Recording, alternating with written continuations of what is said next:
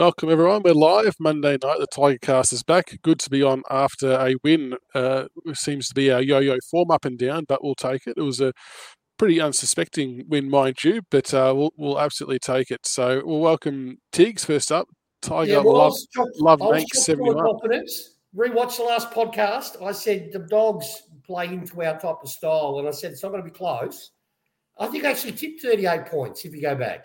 I'll have to listen back, but this is the second year in a row now we've beaten Yeah. them, and they, they used to be a bogey side of ours for ages. And look, to be fair, I mean, I know I tipped us on the podcast, but I didn't actually tip us in my footy tipping because I, I just didn't think we are going to be able to match them in the guts. And you know, sure enough, we uh, we did it. But um, You know what I love best about that win, though? Uh, even better than the win was what's- the unfortunately the dynasty Carlton had, you know, with the three game winning streak ended. don't take Yeah, my they're joke. I should have put it in it's there.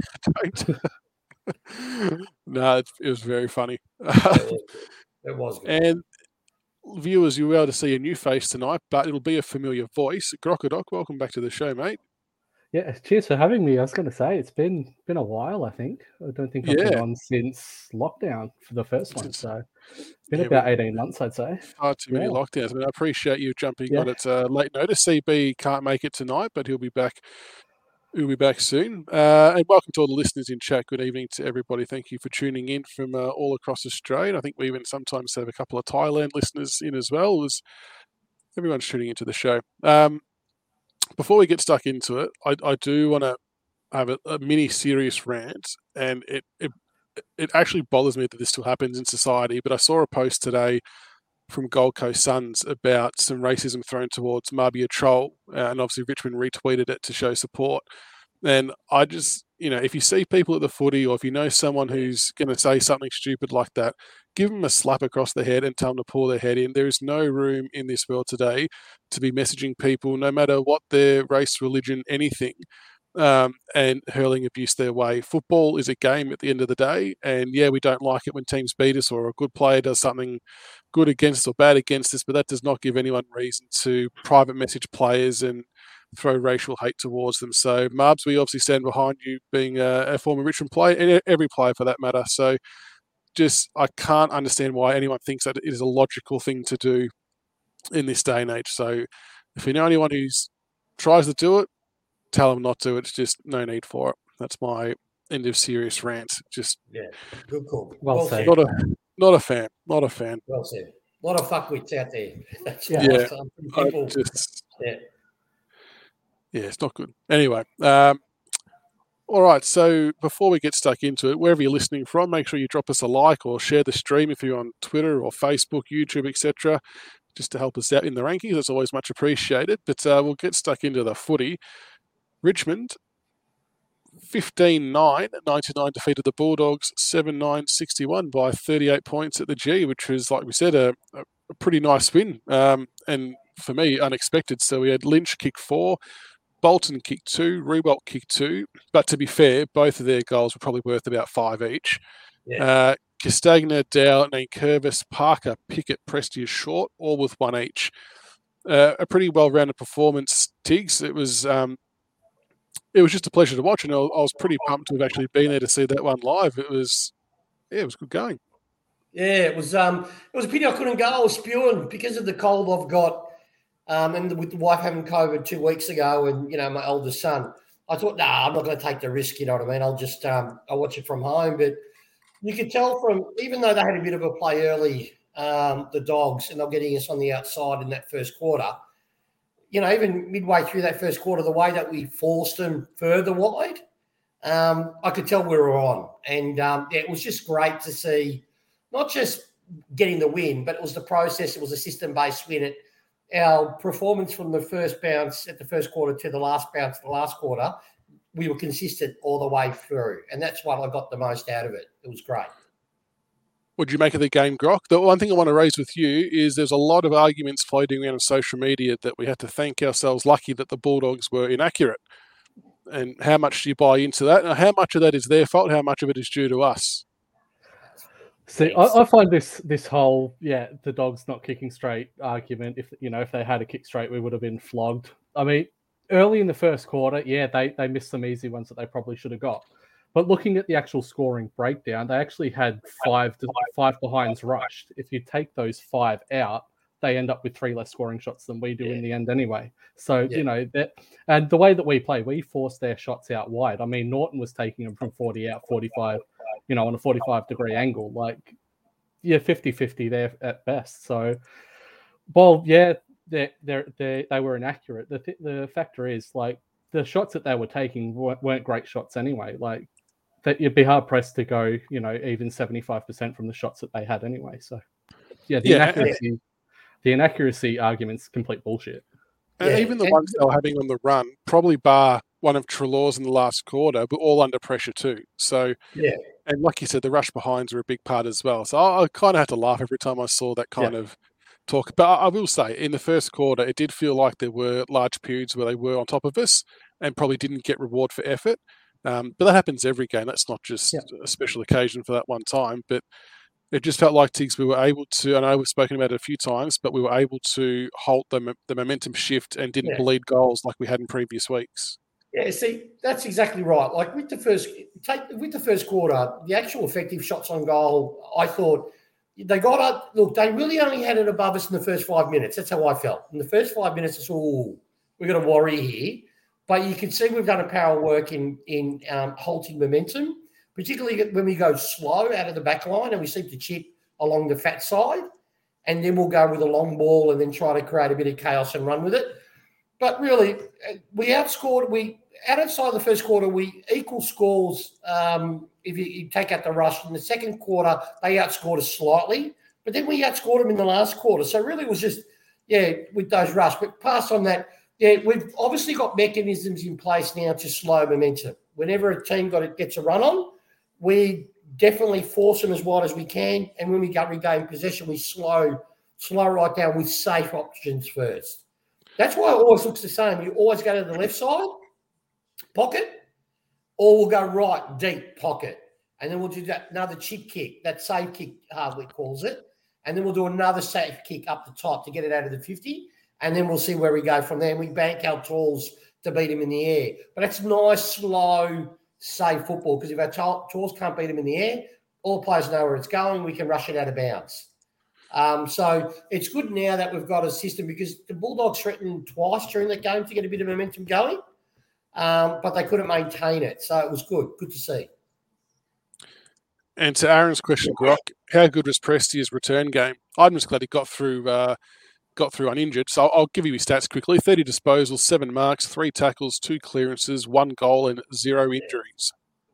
Yeah, absolutely. The, the zero injuries there's the, the key stat. Like That's we, the big stat. We were, we were all praying for him to get through that that game unscathed and, and and what a return to form. Like I was surprised to see him have 30 disposals. Like when I first um, finish the game and you know checked the stats and everything. And then I rewatched the game on Sunday, and you could just see him at the bottom of the pack, just a little knock-ons and the taps and the, the handballs out of out of out of congestion. Like it was a one of those games where until you actually looked closely, you didn't see the impact that he had.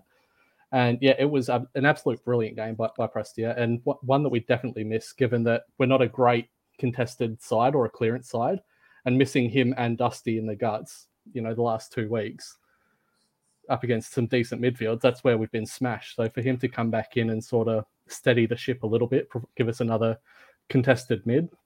There's even a time difference. where he uh, he pad like Auskick style, padded the ball on the ground in front of himself around a couple of players yeah. and got rid of it. Like, geez, I haven't seen a move like that for ages. But a very welcome addition, Tiggs. The other thing that Prestia did that drew attention from the media, ironically, because it's something that we didn't it didn't happen against us a thousand yeah. times the week prior. he faked the handball and Aaron Naughton moved, got the 50 metre penalty, scored yeah. a goal. Apparently now this is all of a sudden a concern for the media yeah. uh, that those free kicks or 50 metre penalties are awarded, whereas last week when St Kilda did it to us, it seemed to be all okay. Yeah, so if I can first say fuck you, Robbo, I just want to get that off my chest. Um, yeah, Carlton did it to us twice when we played them. Um, and yeah, no one says anything. It's because Carlton's a minnow club. When we do it, you know, it's got to be a story. It's it's really starting to fucking piss piss me right off. Um, what Prestia did was smart football. The rules there to be exploited, and you watch them now that Richmond's doing it. If we do it uh, mark my words, people. If we do it and get away with it three or four um, times during games, say in the next four or five weeks, watch them change the rule. You watch because like, oh shit, Richmond's benefiting from it. The media will hop on it and hype it and hype it, and we'll um we'll get um yeah they'll change the rule because you know it's just what they do. But or smart from Prestia. And the other thing I noticed, if we're talking about that rule, why is no one asking this question? It's really shit me. Go rewatch the game, people. Every time the Bulldogs, we got a mark, the umpire would not say stand straight away. They'll allow the Bulldogs more often than not to run back that five metres before they called stand. And more often, they wouldn't even call stand. They'll just say outside the five. But on Richmond, every time we mark it, they scream stand. They did not allow us the same three to four seconds to run back. They literally strut on the hammer, stand, Tiger, stand. And that was, and that for me is just blatant. But we're used to it. We do get treated different. I know people, you know, we won the game. So I'm equal between if we win or we lose the game. The umpires do treat our sash different than everyone else. Yeah. Um, and that's just human nature with all the media hype and what, what they do. That is, yeah. And I found that glaring. I don't know about the guys in um, that are listening to this, but I felt everything for Richmond was stand, stand, stand, stand, stand. We didn't have the option to go outside five, where the Bulldogs were getting that as first option. And that's pathetic to me. And no one's saying it in the media. Another thing that really annoyed me with with that rule is the amount of times we get called to play on as soon as we take a mark with even the oh. slightest movement. And you know, dogs players can take six, seven steps off before the yeah. um, even calls play on. Like that's the one thing that really does annoy me. Like we don't even have to step off the mark. We go to go to handball. We got called play on. Like yeah, it's ridiculous. Yeah, exactly. All right, let's take a look at some of our players' performances because it was littered with good ones for a change, which is nice.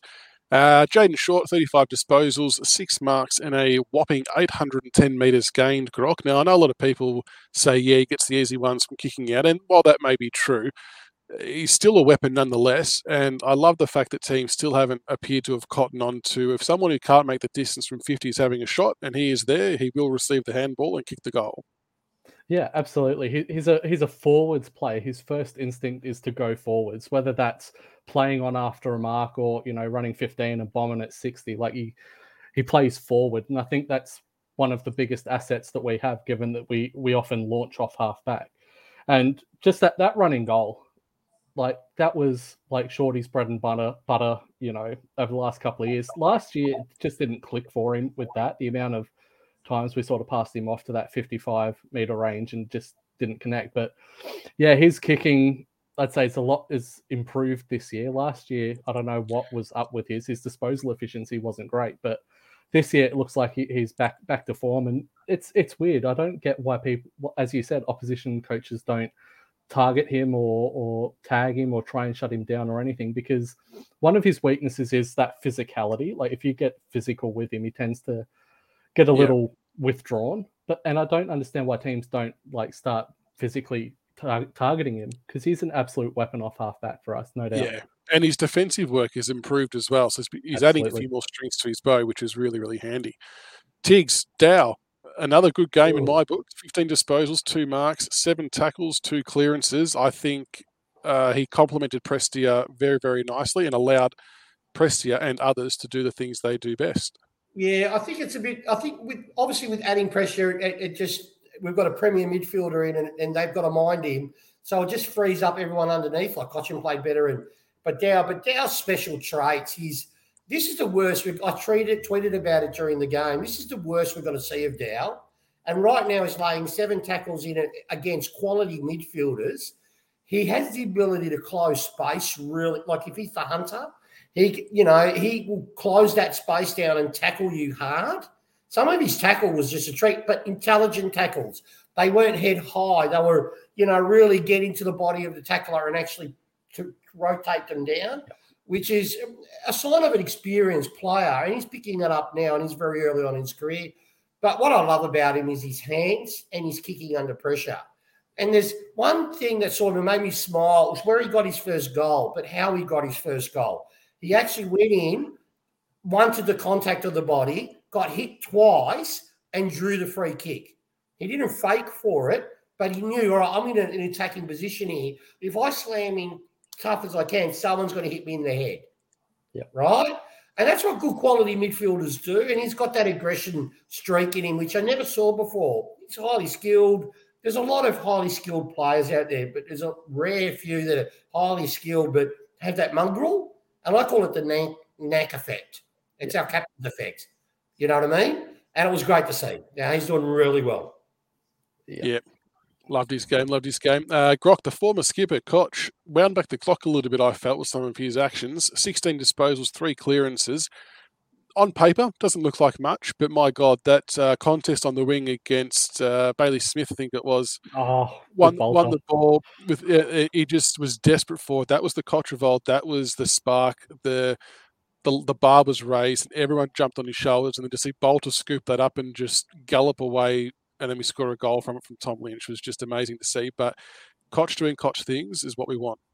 Absolutely. And this is the thing that Dimma preaches week in, week out. Koch doesn't need to have the 20 possessions a game anymore. That's just not who he is. With his banged up body and, you know, the injuries and everything starting to catch up with him, he's not going to be that 20, 25 possession midfielder that he was a decade ago when he won that Brownlow. That's not his stick anymore. Like we've got Prestia, we've got Dow now, we've got Graham to do that bash and crash type inside midfield work.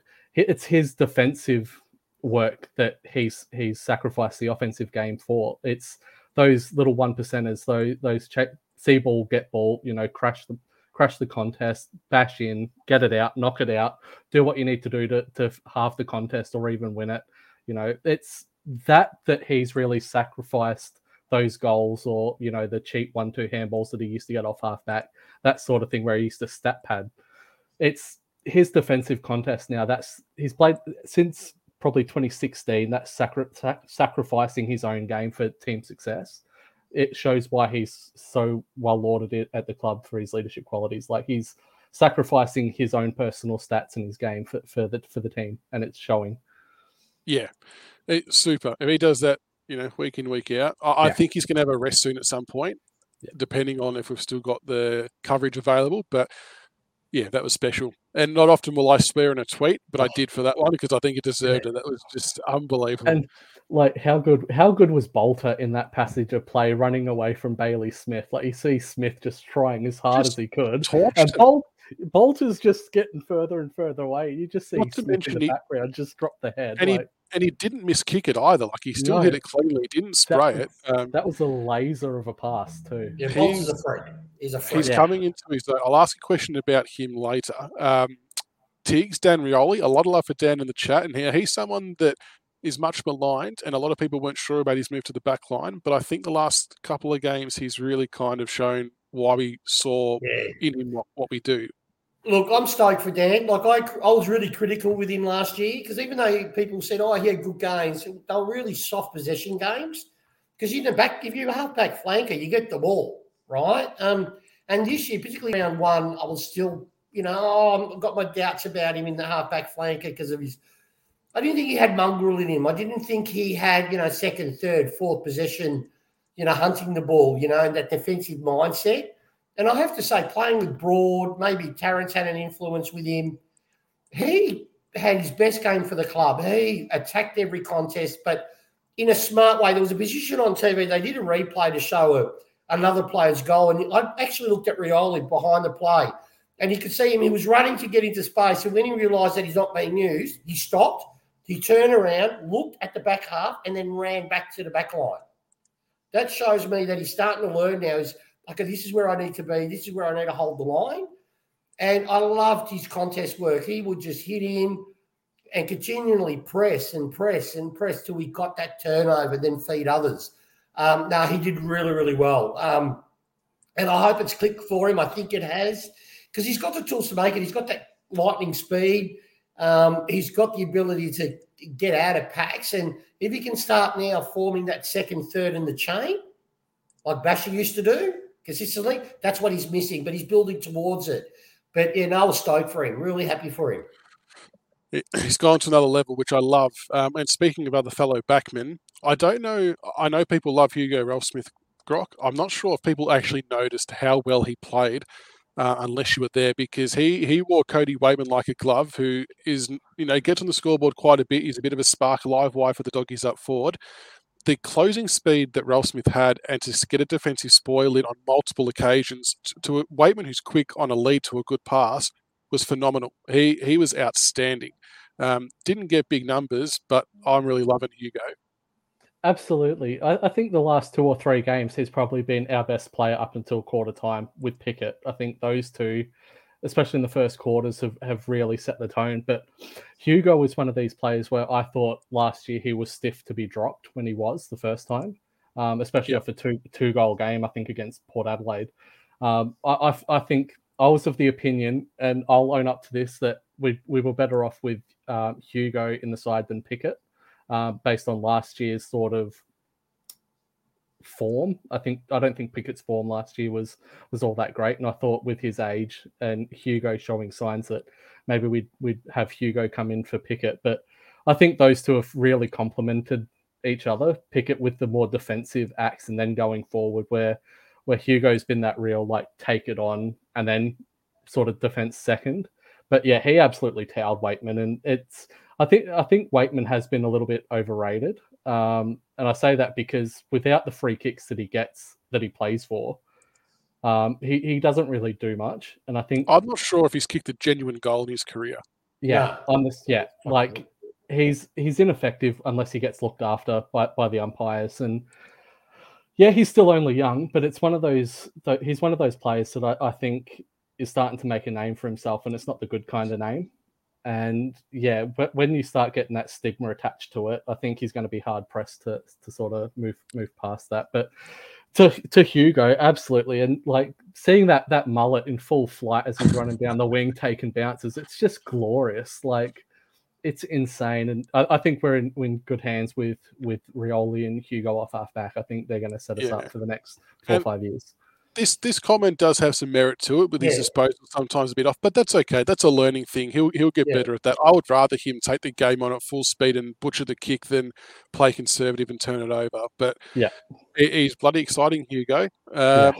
Can I just talk about one player? I know that's not on your list, and then oh, is it Miller? No, no. Okay. Even though Miller pansies pansied their number one pick, absolutely pansied him, Jamarra. But no, I want to talk about Nank. Nate the Tank, right? go for it. Yeah, you go. Nate Curtis to me, there was a funny moment. I laughed my ass off. And um, when you know when English did that superb goal, ran off Nank, Nank went yeah. got sucked into the contest. the um, contest. So, um, English managed to get, get, used on the outside and then beat him for pace, and he ran in to give the goal. As the camera zoomed in on him, I tweeted. You check the timestamp. I tweeted, "Oh shit!" I said, "Oh, Nank's angry." I could tell yeah. he was Yes, right? How bloody dare you? And then when he went up for that centre clearance, and not only did he clean out English, he saw that midfielder to the left of him put out and close hanged him. Yeah. Now, yes, he gave away a free kick, but why that's so important? Why that's so important? Why he is um, a, he, that type of aggression is Richmond aggression, right? Yeah. We can free, that's a nothing free kick. We've got we, we can defend that, but it just said, no, I'm not going to let you. I want you to know that to play me, I'm going to hurt you if you beat me. You're going to have to really beat me. And that's the lesson that our younger kids I hope they embrace. That if you play, if you play me, and you might be better skilled and you might be, you know, play, you know, 50 games or 100 games on me, that I'm going to make you earn this game. Yeah. And that for me was probably Yarks at the start of all this. What's the difference? That was the difference for me. That I call it an anchor effect. We're starting to get obviously we, when we get the troops on, we've got the talent. But if we can get that mongrel in that side that he has, that he shows, the guys will follow it. And I loved it. I, I mm. that passage, oh mate, that that yeah. that was great. That was and great. I, so kudos, Nick. Yeah, and I, I think that's where we've with the co-captains, you sort of got where we come from with Koch, with he's had that sort of calm presence, but he could also fire up and get really, you know, aggressive.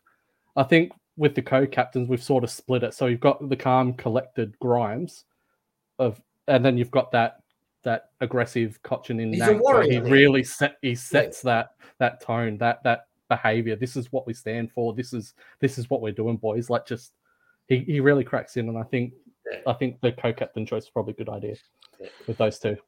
A uh, good call on Nank. Yeah, that was that was a funny just yeah. passage of play. He, just, he was real pissed. That's a good call, Tiggs. Oh, and some of his hits, you know, like yeah. see, until the game they got drawn out, but when he smacked oh. him into the defender, knocked him on his ass, and then some of his tackles at the game, it's like you know what? If I'm not going to get there, I'm just going to just spear tackle. Yeah, I just, I just love it. I just love it. Uh, uh, yeah, this is a good call. Viking Nank. Yeah, like yeah, yeah. yeah. Uh, we'll go through a couple more players. Uh, Grock Bolton. Now, that that goalie kick, 20 disposals, five clearances, two goals, and you would have to argue goal of the year. Now, I was in a perfect spot to watch that goal in, and I let out a bit of a shriek when I saw it was on target. I didn't know what to do. It was just shades of you don't want to compare him and Dusty because they're two different plays in their own right. But the way he read the handball incoming, stole yeah. and to nail it on the left with a drop punt was just unbelievable. That that was insane, and Bolton's had a had a couple of good weeks where he started really really well and impact, and then faded out. And I think that's probably because he's had to play a lot up up the ground um, especially with Dusty and and Prestia out. But with Prestia back, we've sort of seen the Bolton of the first half of last year, where he's really running the game out. He's able to impact sort of as Dusty would when we need it. Bolton's the one that's impacting in Dusty's absence, and that goal was just something special. They were they were talking about it on the, on the coverage, and they were, they were comparing it to Ed Langdon's and. I'm not sure who it was, maybe Jonathan Brown or Nathan Buckley said that they rated that better than Langdon's because of the reactions to it. Um, Langdon looked shocked that it went through, whereas Bolton, you could just tell he, he knew what he was doing. Yeah. yeah. As soon as he hit that, he knew like that that was going through. And like I, I don't think I've seen a player hit a ball as sweetly from that pocket since um, yeah, probably Dusty from that angle, or even Patrick Bowden in 2006 with that banana that was the doggies. But, yeah, I, I, think I don't think I've seen a player hit the, the di- ball as sweetly. The difference the with those ones though is Dusty and Paddy Bowden both snapped theirs. Yeah, his was a swing. Yeah, and it's away from yeah. Dusty's goal against Hawthorn in the uh, in the elite. yeah, that was a good one too. Yeah. On the other very, side, very sharp.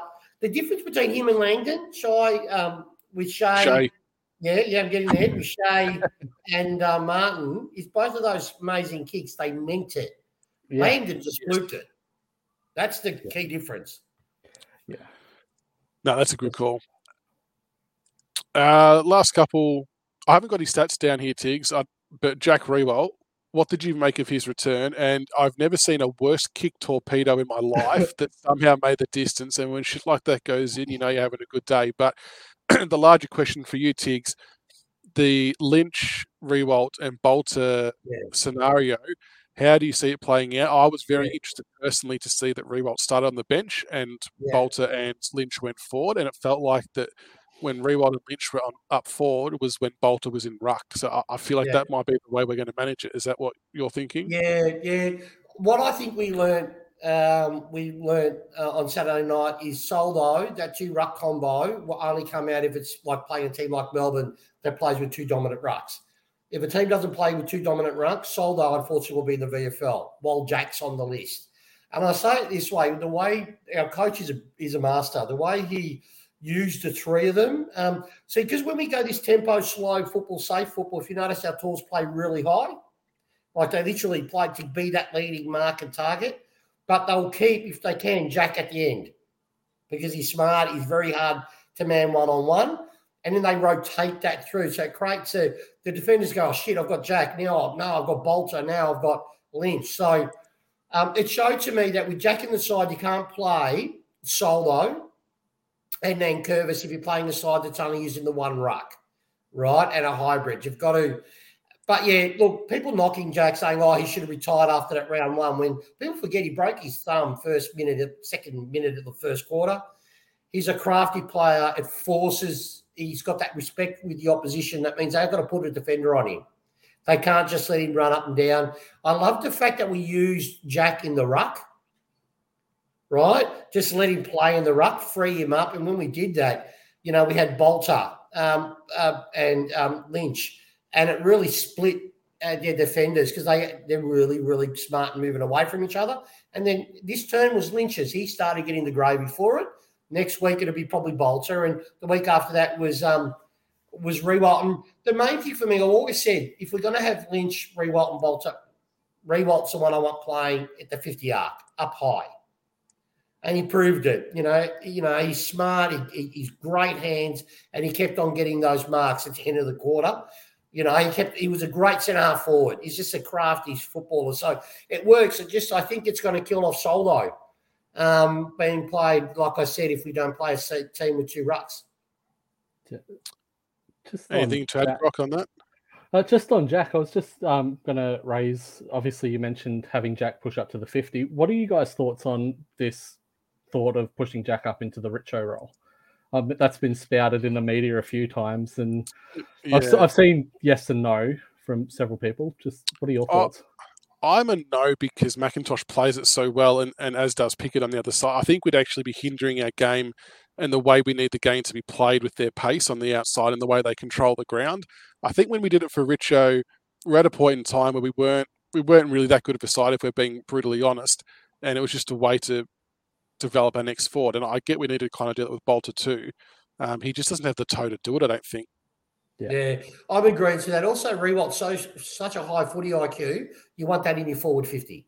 You want that deep in your forward fifty because he creates turnovers. He brings the ball to ground.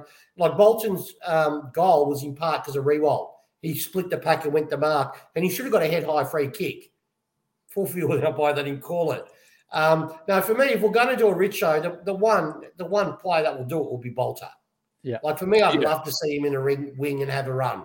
Right? He's yeah. faster than most midfielders, and he plays that high target. So no, Riewoldt deep for me. Yeah, that's that's how I feel. I think the, the only positive I see for it is Jack's field kicking is elite, like hitting a player on the run. But that Richo and Jack are two two different players. Like Richo was an athletic freak. Like he could do that at 33, 34 years old. Jack can't. Like he's he wasn't the most athletic player besides his vertical leap even when he was 21, 22 years old. He wasn't quick or or anything like that or agile. He was very crafty and, and read the play well. That was his strength. So I, I don't think he'll be as effective up the ground. I think he's better off staying home and pushing either yeah. Lynch or or Bolter up. Yeah, most definitely. Oh, um, yeah, let's give, let's give just quick some love to Pickett and Parker, right? Before we there's so many players. Even I've left Baker off. Like you could honestly go through the whole yeah, team for an hour. It's such an even performance, but those two guys I want to highlight because what I love about Pickett is aggression. He, he's different from Macca, who's more defensive, running, endurance. Pickett is, I will get, I'll hurt you to get the ball. I will get the ball and I will hurt you with my disposal. His disposal's gone an extra level, and Parker is playing like a bloke who wants to stay in the 22. Yeah. His pressure acts, his ability to play defensive, sacrificing football. For me, yeah, he's a lock in the side. Someone's going to have to force him out. Now, credit to do those lads. They, they, they deserve it. They deserve what they're getting at the moment and Brody as well. Based the whole lot of them played exceptional yeah. games. But, uh, before we move on, we've got to get our three, two, one votes. I'll give you CBs just quickly. So he did text me through. he gave three to Prestia, two to Bolton, and one to Pickett. Uh, Croc, what have what have you got in the way of votes? And people listening as well, make sure you send through your three, two, one votes, and we'll pop a few up on the screen. Yeah, so I I found this particularly difficult because, as you said, there were probably six or seven that you could give votes to, but um, having watched the game again on on Sunday, I'm going to give uh, Prestia the three. I'm going to give Bolton the two. And as much as I love Pickett, I'm going to give the one to Rioli. I think his drive off half back and his defensive efforts, I think, should be recognised for someone who's been a whipping boy on the board for so long now. Like that was one of his better games, and I think that should get recognised. Yeah, fair enough. Good call. I like it. Uh, Tiggs, who are you going for your three, two, and one? I'll start with one first. That was the hardest one for me. One, Rikers, Rioli, Pickett, Parker, there was so it was Baker. It was such an even thing. But I decided, you know what? I want to go Nank because he's around the ground contest work. He's he scored a goal um, after English did. He just set the standard for the whole entire game. Um, if I can say it, he played a Cotchin type game. Whereas, all right, boys, this is how I'm going to play. You play my way, and the, you know, and we follow them. So one, again, I was like most others. I put Bolton as two. Um, he was just mercurial. It was harsh for him not getting three. with my third one, it was a toss up between Lynch and Prestia for me because Lynch got the goals and he, and he played a really strong forward game, and I really wanted to reward his accuracy. But no, Prestia for me. Some of his he he drove our engine room. Some of those touches, he he he um yeah, he just drove us and he gave us a maturity to our midfield that's been lacking. Um, yeah, so no, Prestia is my third. Yep. Very good. I, I went three Prestia. You can't you can't deny the impact he had on that team coming back in. Uh, two Bolton because uh, he was just everywhere and uh, his clearance work again very good. And I went one for Hugo Ralphsmith, and quite a few players yeah. could have gotten this one vote. But I yeah. thought for a player so young, I would have picked anyone from the, our backline deserved a vote, to be honest, because yeah. I thought they were outstanding. Um, but just I really loved Ralphsmith's work rate, his closing speed, his one percenters that probably didn't get seen a lot on TV, but I probably had a new appreciation for him seeing him live and how hard he works. Same as Gibcus, he was another one that could have got a vote. The the composure and the way he goes about his football, he's a very very mature kid, um, and we're very lucky to have picked him up yeah. when we did. Yeah. Considering the knock was his kicking, like he's kicking out of the back line, he's kicking 55, 60 meter lasers, hitting people on the chest on the run. Like, yeah, some how, how don't always spin yeah. the right way, but uh, he's hitting targets. Yeah, yeah, and he's taking the balls he kicks too. Like he's not playing it safe all the time. No, yeah, he's he's biting the bullet. Um, before we go on to the VFL, did have to uh, put up that the young fella got the uh, ball from yeah. the game. Um, shout out to Robbie Tarrant for handing him the ball in the crowd, and to the teenage guys next to us who was telling, t- saying to give it to Liam, which was lovely of him.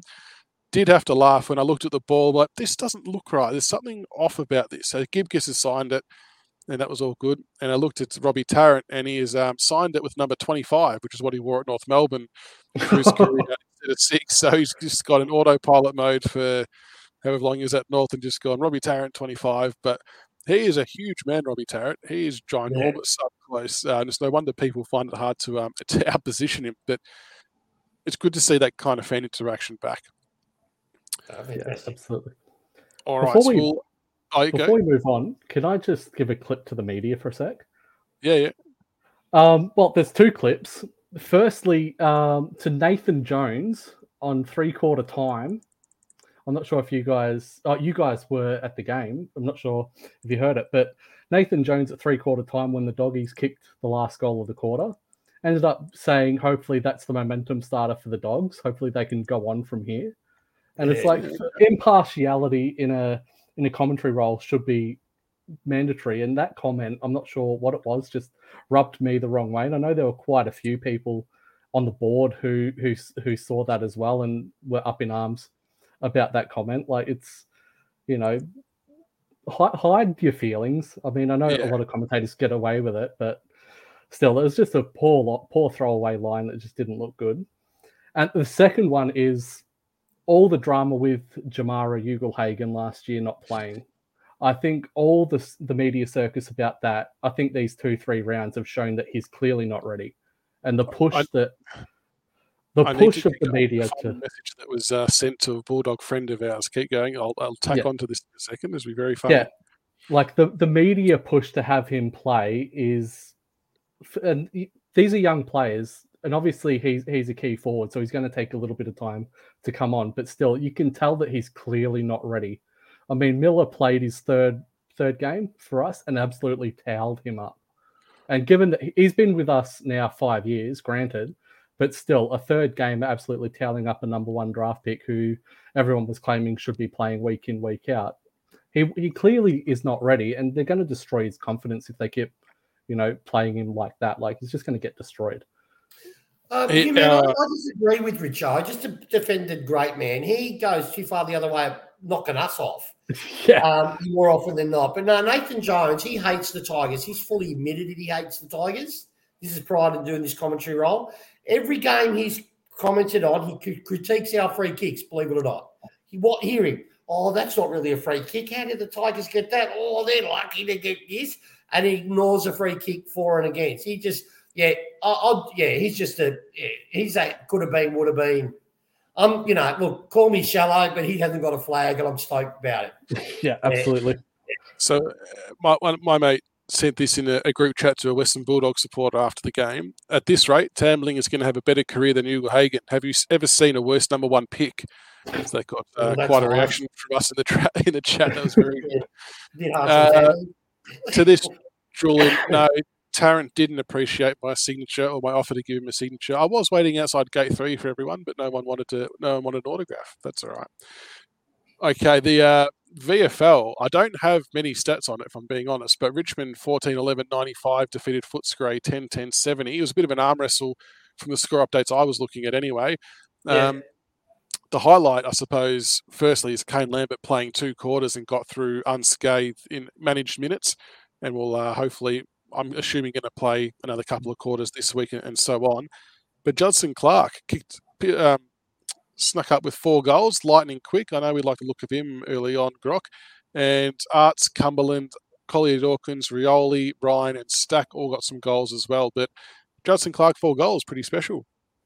Yeah, he is just a speed demon in the forward line. Like he's so quick, and he's probably got the best goal sense of any forward that I've seen since Nathan Brown at the club. Like he just knows where they are. It, just so creative. At like roving the packs, crumbing off a contest, even like burnt, he burnt two or three players off in one passage as well. He was just brilliant, and two goals in the last quarter um, as well just shows that he's he's still he's got a tank for a young player as well. But yeah, yeah he was absolutely brilliant. He was and fantastic. It, it read like that the goals he were kicking were kind of in clutch moments when we needed something yeah. as well, Tiggs, which is uh, another good quality that he's he's embracing the pressure. Yeah, I, I watched the full game of that. Um, that was on the streaming service, and I have to say it. Um, he's one of those. He's one of those. He'll get his consistency in his game because in the first and second quarter, we were getting dominated. He was sort of trying to create pressure, but couldn't create any goals. But but something clicks with him, and then he starts to motor on. Um, but yeah, he, it surprised me how big he is. He looks solid for a young lad. Like he he looks to me like he's going to shape up. He's going to build up. I, I wouldn't be surprised if we sort of get him in a hybrid as a midfielder forward because he's got midfield traits. The way he can go from zero to 2,000 kilometres an hour is amazing. It is scary how good he does it. Um, and he still keeps his awareness on it. Look, for me, Lambert needs another VFL four, four minutes in the VFL. He was rusty as all hell. Really didn't offer too much other than, you know, experience. And I reckon with him playing in the side is the reason why we got back into the game. Just his coaching on the field. What really excited me um, watching that game, it showed me that Rioli starting to get into the – becoming an AFL. He showed AFL traits. It's probably the first time I really started to notice outside of his tackling. But you know, they, they he was all over the ground and he was disciplined in how he went to go and where not to use his energy. Um, I really liked. I really um, was pleased with. Um, you know, the, the, kids we just recruited in Brown and in Banks, particular too. The way maybe because they're new and I, I focus onto them. Sonsie is an AFL player. RCD got into the game off the back of Sonsie and the other mids there, um, some of the VFL mids, which unfortunately I don't know their names off the top of my head, but RCD for me is still still uh, a little bit of a concern. Um, he shouldn't be just phasing in and out of contests. Um, he should be more consistent with the experiences and the training blocks he's had. But Sonsie hasn't had that benefit of training blocks. He's had no VFL for two years, and he's already showing he can run out games – he knows where to run. He knows when he needs to bullock. And what was really pleasing, they always played in defensive side. You always play your good midfielders at the behind the ruckman. Your ruckman behind him, right? Because it's to stop the opposition midfielders streaming into space. You have your best midfielder there to be able to contain or turn the ball over. And um, yeah, he's a player, mate. I've seen a lot of midfielders. He's a player. For um, one, reckon, yeah, I'm excited by him. I don't know about you lads, but yeah, he's the, the one, one that really me. Yeah. The one trait that really stands out for me with Sonsie is his composure in traffic and his yeah. ability to find space. Like, I know people say it a lot, but his ability to to find space in congestion is very Pendles like. He's just got those short steps in traffic that he can weave in and out. And at, for for a midfielder, that's an extremely important trait to have. Like, especially as an accumulator to be able to find space in congestion. And his kicking is is fantastic, absolutely fantastic. But you know, I agree. I agree You know with you. With, other than Pendles, he's got Matthew Knight's traits. Remember Yeah. Matthew Knight's in his prime? Beautiful kick under pressure, able to hold because Sonsie's a big lad. He's hard to tackle, but he, but also Knight's had that ability to sidestep and create your own time in a contest. He has that Sonsy. Obviously, they're different looking bodies and all that, but he reminds me we might have the next Matthew Knights, and if we do, I'll be stoked. Yeah Rioli, like as you mentioned, he it's obvious that he's built his tank. He's now playing extended midfield minutes, and Yeah. I, I I reckon he's probably going to be the, the replacement for Titch as that that midfielder forward hybrid for us. If he can continue to building build his tank, I think that creative midfielder who runs chases can go forward, hit the scoreboard. I think he's probably going to be the replacement, but. I think that was um, MJ's prob- best game at VFL level for me as well. No, it's really good to hear, and it's nice to, to be able to watch those games on the stream service, Tigs, and um, you know when you've got a bunch of young kids coming through that are Yeah. showing some promise, it, it keeps the guys in the twenty-two hot on you know on alert. You, you can't slack off and have a shit one because you'll be replaced. All right, well, uh, we'll take a look at the upcoming game versus the Crows. So Adelaide lost on the weekend by four points to Essendon, so they're sitting 12th on the ladder, and we are 10th. Um, so they'll be keen to get their season back on track in front of their home crowd. Um, look, if you want to ask the bloke on Twitter that's trying to have a crack at me, we, we may as well not show up. It's it's over. It's done. It's uh, we know a bit better than that. So, Grok, where's this game against the Crows going to be won or lost? It's a it's a big one.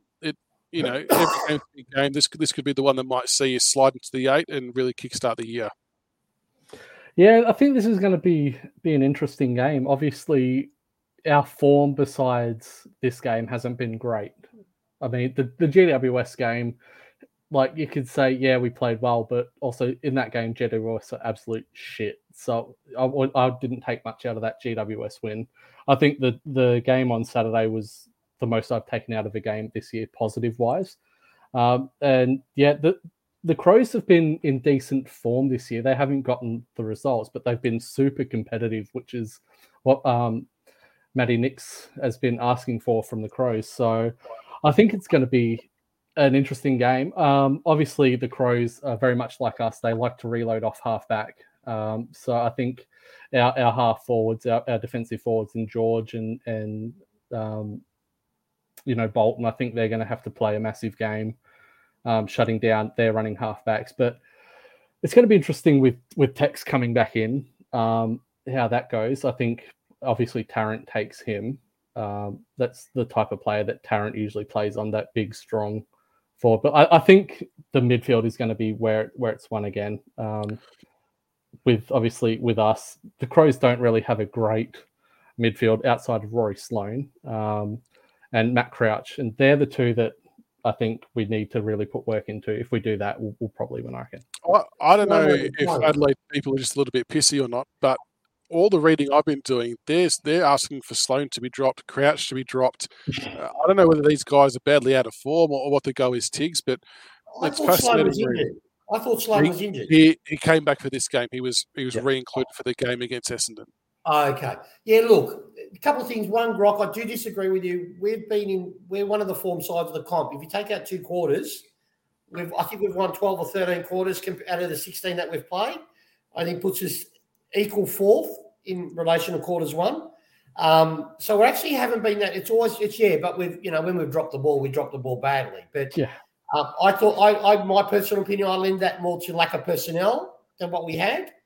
Um, but back on the game, yeah. Look, Adelaide, for me, yeah, they tried. They they play launch off back half. Like I agree with you, Grock. But what they do, what we don't do, they turn the ball over frightfully against Essendon because Essendon for me are, are a bottom bottom eight, well, twelve to eighteenth type of side. I, I, don't, I don't buy into Essendon's height. Um, they couldn't effectively they couldn't effectively punish them on the turnover. We reason I was so bullish about us with the dogs is that if you are going to turn it over with us, we have got the, the weapons to punish you and punish you quickly. Um, so I see us. their midfield is fairly pedestrian now. They're trying to inject youth. They've got some really good quality young kids, particularly that they drafted this year.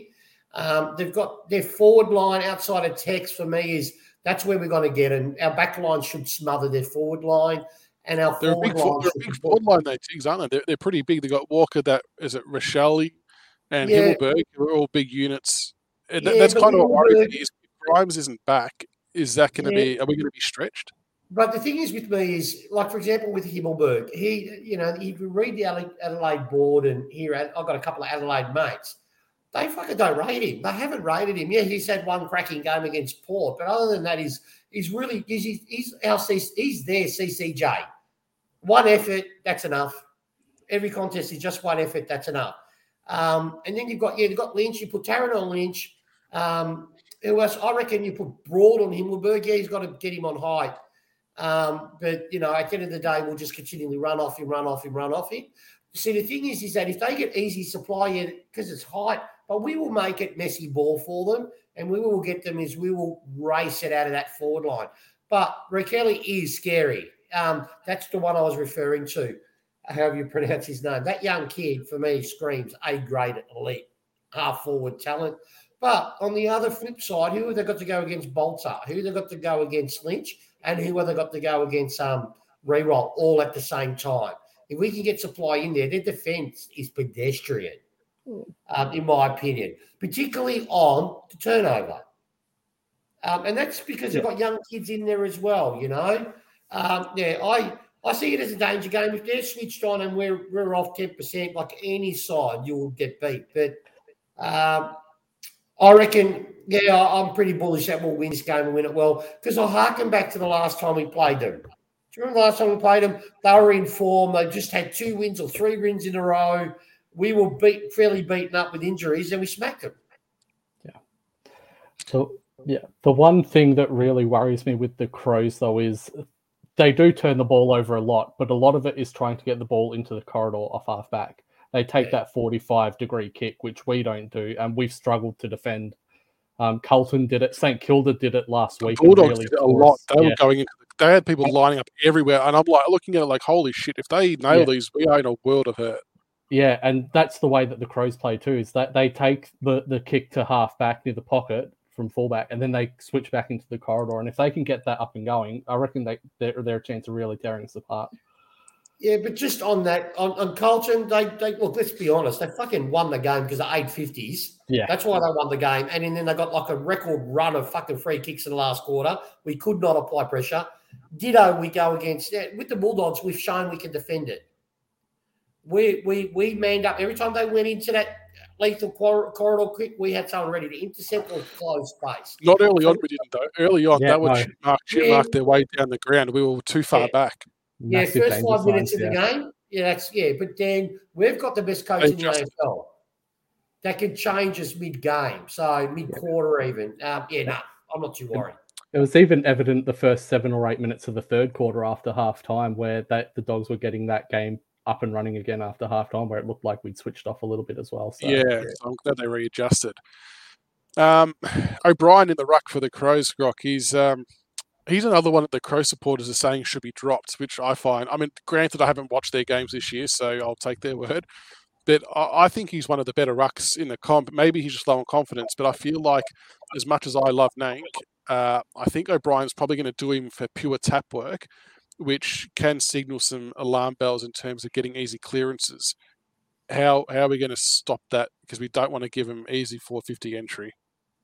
Yeah, I mean, O'Brien's very similar to Nankin that he's a very physical ruckman, but he's also got mobility. And it's the height difference, I think, that's probably going to worry Nankin in contests. I think O'Brien's 204 or 205 centimeters, whereas Nank's 199 or 200. He's not the tallest ruckman going around, but I think Nank's just got to keep cracking in, just just keep putting physical pressure on O'Brien, just keep making contact, keep knocking him, like put him on his ass every contest, just make him think uh, twice about going up or, or cracking in.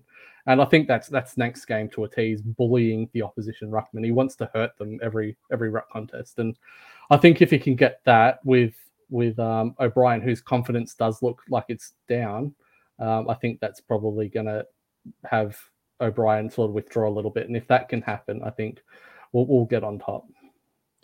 And what about this yo-yo football, Tigs? We've seen a bit of a pattern of one week up, one week down. Is it? You can probably put it down to the personnel, like you kind of said. We, you know, they're going to be sort of hot and cold. You got to take the good with the bad. But how do we string together two good weeks in a row? Yeah. Look, I, again, for me, it's just feeding on the on the narrative that people like to pe- perpetuate about us. Um, you know, we have been actually really consistent. We've won more quarters uh, by a large margin than what we've lost. Yes, we've had horrendous. That third quarter, that last five minutes of the third quarter and the fourth quarter against the Saints was for me the worst um, football we've played all year, right? But we're not the only side that have had a fucking horrendous first quarter. But for us, it cost us the game. Prior to that, we dominated them in, in, in everything. But we did that without most of our good players in the side, and we lost. People there. Look at Carlton, informed team. They lose Cripps in a game, they crumble. We lost Grimes in a game, and then 10 minutes later, because it, you lose your structure at its hard, and we don't have the, the elite talent to able to compensate for it. Now we're starting to get them back. Um, so I just think if we play, what will stop us going up and down? We don't yo yo. If we play our system and our method, the Richmond way, we would have a stable performance. I've got no doubt about it. Does it mean automatically a win? No. But we'll be as super competitive all the way across the game. So I'm not too worried about it. We're not a Port Adelaide. We don't play God. games on emotion. We play on system. And what about the ins and outs this week? I know I did have this part at the top, and I probably should have done it at the top. But uh, yeah. Grok, who, who are the ins and outs? A lot of people in chat are putting in that Vlastuin could be ready. Uh, I'm not sure if Grimes is ready, if his was awareness or if it was a tear. I, I feel like we'd err on the side of caution either way. But um, who's coming in this week, if any at all? Yeah, um, I believe Dimma said in his press conference that Vlastuin's definitely back this week. Um, oh, he's so, probably straight into yeah. the ones. Yeah. Um, so I think if that's the case, I think Vlastuin in. It's just who comes out. I think the the first one's probably Miller. And as much as I hate to say that because of how good he played, I think it's between Miller and Gibcus, and I think we're better off getting games into Gibcus now as opposed to Miller because Miller's already got that seasoned body. I think we're better off fast tracking Gibcus and knowing that we've got Miller in the wings if we need to because he's shown already he can come in and, and be solid. Um,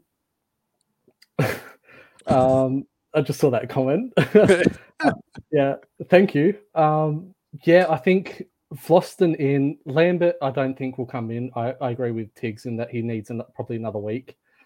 Um, Grimes, I wouldn't risk personally. Um, I was surprised when Geelong risked Jeremy Cameron. I think the risks don't. I, risk, I think the risks outweigh the benefits because you're going to turn a potential, you know, one week recovery um, with the with the cautious approach that for an eight nine week hamstring, and I, I don't think that I think that would be catastrophic if that happens. If Grimes is out for half the season, if we rushed him back too early, so I think we're we're best or are on the side of caution with that one. Um, but yeah, I think that's probably the only change that I would make would be Vlastuin in for for Miller if Vlastuin is going to come straight in. Is ready to go. All right, Tiggs, who would you put in? Yeah, I, I disagree in the sense that for me, I'd leave it basically no change, but no, I'll leave everything. The team has this but one change. Now, people are going to hate on me for this, but at the end of the day, I've seen enough now. I'll uh, replace Titch. I'll put him in the VFL. Edwards, he needs to regain confidence. He needs to show as a he's a playmaker. We play him in that playmaker or half forward. He's not scoring goals and he's not getting clearances like he used to. He's not he's not getting his hand in. So he needs to get that confidence back without any pressure. Um, so I'll put I'll take Titch out, and then what I will do with Vlastuin, because he's such a good leader and he's a strong body, I'd go. You know what? I'm going to put play Vlastuin for this game in particular as a midfielder. Um, that's why I would look at. He will give us another elite body in that in that uh, midfield space, but as a defensive midfielder, so he can run back if we need to to allow us to, you know, because I, I think with their tall forward line, you need Gibcus, you got to need Miller, who's big. He'll go on Himmelberg because he's a bigger body, and Himmelberg's not that that fast, and Miller can contain him. And he's um, not as tall, but his strength wise, he won't be beaten. Gibcus on the next tallish forward, um, and then you've got Tarrant on their big boy Tex. For me, that just makes sense. You don't take a tall, replacing with a small medium. in the back half because we've got Broad, we've got we've got um, Rioli, we've got Short as our sweepers. Um, so yeah, I say leave it as it is. If we want to give Vlastuin some match conditioning, this is the type of game he'll do it. He'll get more playing against the Crows with running in his legs as, as like as a rotational midfielder. Mate, I'll throw him in the forward pocket. I'll just put him in the game and just let him just say play, mate. Just have fun, get that run, get get into the contest so he builds that match fitness a lot quicker than playing two or three VFL games. That's what I would do. So my yeah. change, lost it in, Titch Edwards, and a breaks my heart to say it out. I know that you mentioned some potential matchups there. One that I wouldn't mind seeing is Battle of the Young Guns, Gibcus on Rachele, because Gibcus does have that athleticism and he's also got that height. I think having those two go head to head, I, would be excited to see that personally. I'd love I'd love to see Rachele on Rioli. I reckon if we were trying to get a matchup, we would love to see that. Rioli can go with him at pace. Um, keep him with pace. Rioli's discipline, I feel, that could go with him wherever he goes and really make it bloody hard for him. Because what I can't believe I'm saying this, Rioli's really starting to become really defensively minded. Yeah. I was feeling Mansell's not in the side because he's that disciplined lockdown defender. I think Rioli's keeping him out by playing an offensive, defensive. As it sounds stupid, it's an oxymoron, as they say, but he's like Mansell with greater offense. Yeah. Um, so yeah, I'd love to see him on Rachele. I'd love it. I'd love it. Yeah, selection's going to be interesting. Um, and it's only going to get harder when more names become available. You just hope that it's not at the expense of a, a Hugo Ralphsmith or something like that, who've, who've done so well. But um, yeah, I, I can't see us taking it at all for us. Boston's not small, but in comparison, um, just because of the forward setup that the Crows have. So I, mean, I don't know. They, they, generally they only have the two tools down there in Himmelberg and Walker. Rachele is that sort of small medium size, yeah, so I do think we could we could. And yeah. Broad, I mean, Broady can play tall. That, yeah, yeah. Broady play. Broady generally plays taller than what he is. So if they do it, it's going to be one of those team defense games to make sure whoever is the shorter defender yeah. on the taller four, it doesn't get exposed. If we can have team defence all the way up the park, it, it might work. But um, yeah, see what breaks my heart, what you kill me, will kill me is Miller. I heard your feedback about Miller being, you know, he can come in and come out, but his levels to a point you can bank on it. He's the perfect prime. He's done his five year apprenticeship. He was crucial, particularly when Dogs had a run on. Do you remember the first scoring shot the Dogs had? Who got the fist on it on the last line? Yeah was Miller. He did that twice in the game. He was the last defender to get the fist and knock it across. Um, that shows me that he reads ball movement really well at pace, knowing when I've got to run on the last line of defence. He's also he's got great physical attributes. He's done his apprenticeship. For me, and I people, I love Gibcus too, but for me, he deserved the right. Yeah, Gibcus is going to be a star for us. But if I had to choose between Miller and Gibcus at the moment and where they're sitting, in the scheme of things. because he's got another five or six years, yeah.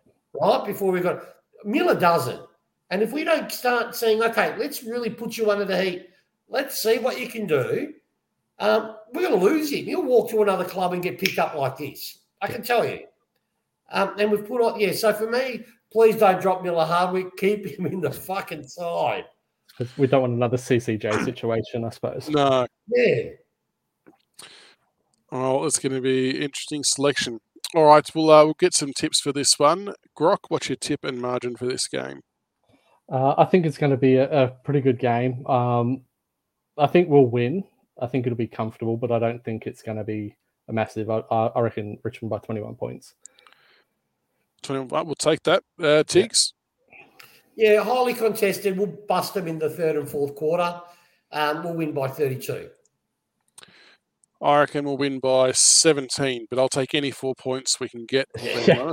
So, Bank the points early. We just need, need two wins in a row just to really uh, get us back into shape. And there's still plenty of players to come back in. I, I feel yeah. bad saying this, but there's there's honestly been times where I've forgotten a certain number four will return at some point. Yeah. Because there's just no news, which is good. No news about let him do what he's got to do. Um, but there's still a bit of talent to come back into this side, so we can just keep keep knocking off some games, get a couple of wins on the board, uh, we'll be right. So a reminder: the game is on uh, what day is it? It's on Saturday at 4:35 p.m. Adelaide Oval. So good luck to the Tiger faithful heading over there to uh, to watch that game. Make sure you be nice and loud. Let's shut the crowd up nice and early. Uh, good scoreboard pressure, and hopefully we can jag another win. Perfect. Absolutely. All right, thank you so much, Scott, for coming on, mate. Really appreciate it. Short notice. Uh, loved your insights. Always welcome back on. And Tiggs, as always, mate, thank you for your time. Uh, and thank you for clearing the camera space because you've eliminated the blue UV light. It's a much crisper vision. no blue lights. I don't have blue lights.